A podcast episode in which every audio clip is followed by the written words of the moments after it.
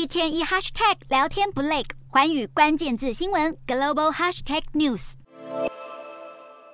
五架北韩无人机在二十六号飞越了两韩交界，时隔五年再一次擅自闯进了南韩领空。其中一架无人机还短暂飞越了首尔的北方地带上空，被民众目击。北韩的无人机在当地上午十点多就被南韩侦测到，却到下午四点多都还在附近空域飞行。南韩军方派出了战斗机、攻击直升机跟其他作战用航机，尝试将对方击落，开火大约一百发，但都没能命中。而且南韩出动的一架 K-1 轻型攻击机，还出于不明原因坠落在江原道的横城所幸机上两人都安全逃脱。为了持续侦查作业，南韩有部分用机也飞进了北韩。首尔附近的金浦、仁川两座国际机场，在当天中午则是暂停起降大约一小时。